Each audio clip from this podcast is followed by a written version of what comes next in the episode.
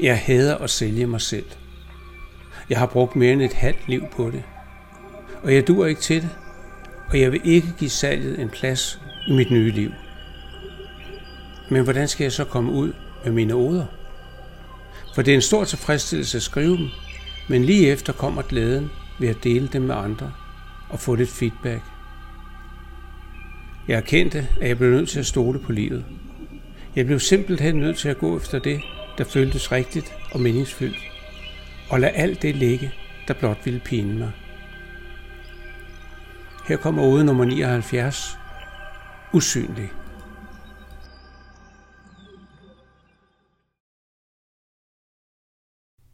Det var ikke nogen nem beslutning at træffe.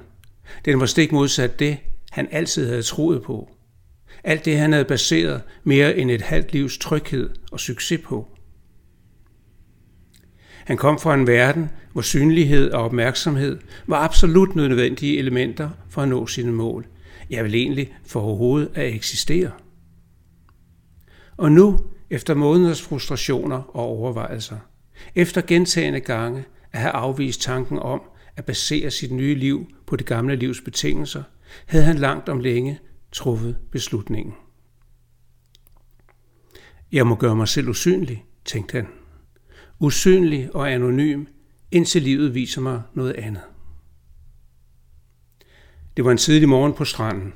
Han sad på en væltet træstamme ud til Østersøen. Dagen tegnede godt. Brisen kom inde fra land fra vest, og der var læ på den østvendte strand. Og mens solen smukserede sig i det blanke vand og gyldne stråler slørede hans fugtige blik, drog hans tanker mod himlene. Ligegyldigt hvor meget jeg fokuserer på værdierne i mit nye liv, på naturen, universet, guddommen og kærligheden, så lurer trangen til opmærksomhed og behovet for anerkendelse. Jeg bliver nødt til at skrælle alle ambitioner væk. Jeg må ned og skrabe bunden, ned til essensen. Jeg må helt derned, hvor kun tanken eksisterer. Tanken om at skabe og skrive. Tanken om, at det vigtigste i livet er at erkende. Og han var klar over, at det var der, hans nye liv skulle begynde. Intet var som før. Alt var ukendt land. Milepæle og vejvisere skulle genopdages og følges. Han sad roligt på træstammen. Mærkede naturens sommersorg og kærlighed omslutte sig, og han følte glæden over den rigtige beslutning fylde sit indre. Stille strømmede taknemmeligheden over ham. Endnu en gang havde livet vist ham vejen. Kære himmelske far, hviskede han rørt.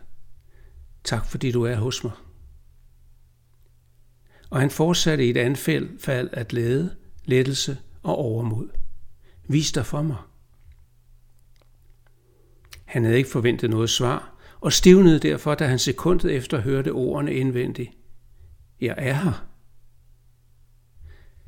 Han løftede hovedet, så sig omkring, så på alting, så på den blå himmel, det blanke vand, på sandet, vendte sig om og så skoven bag sig. Så smilede han og tænkte, ja selvfølgelig, du er her.